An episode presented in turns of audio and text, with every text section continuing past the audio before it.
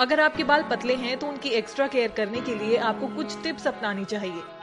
बालों को हल्के हाथों से धोएँ और उन पर ज़्यादा दबाव ना डालें। अगर आपके बाल पतले हैं तो गर्म पानी से बालों को धोने से बचें। बालों को हेयर ड्रायर से सुखाने से बचें, बल्कि नेचुरली सूखने दें। टाइट हेयर बैंड से स्कैल्प पर ज़्यादा दबाव पड़ता है और बाल टूटने लगते हैं। बाल पतले हैं तो रोज़ाना हीटिंग टूल्स का इस्तेमाल ना करें। बालों को घना करने की चाहत में भर भर कर तेल ना लगाएँ, बल्कि कम तेल लगाएँ और हल्के हाथ से मालिश करें।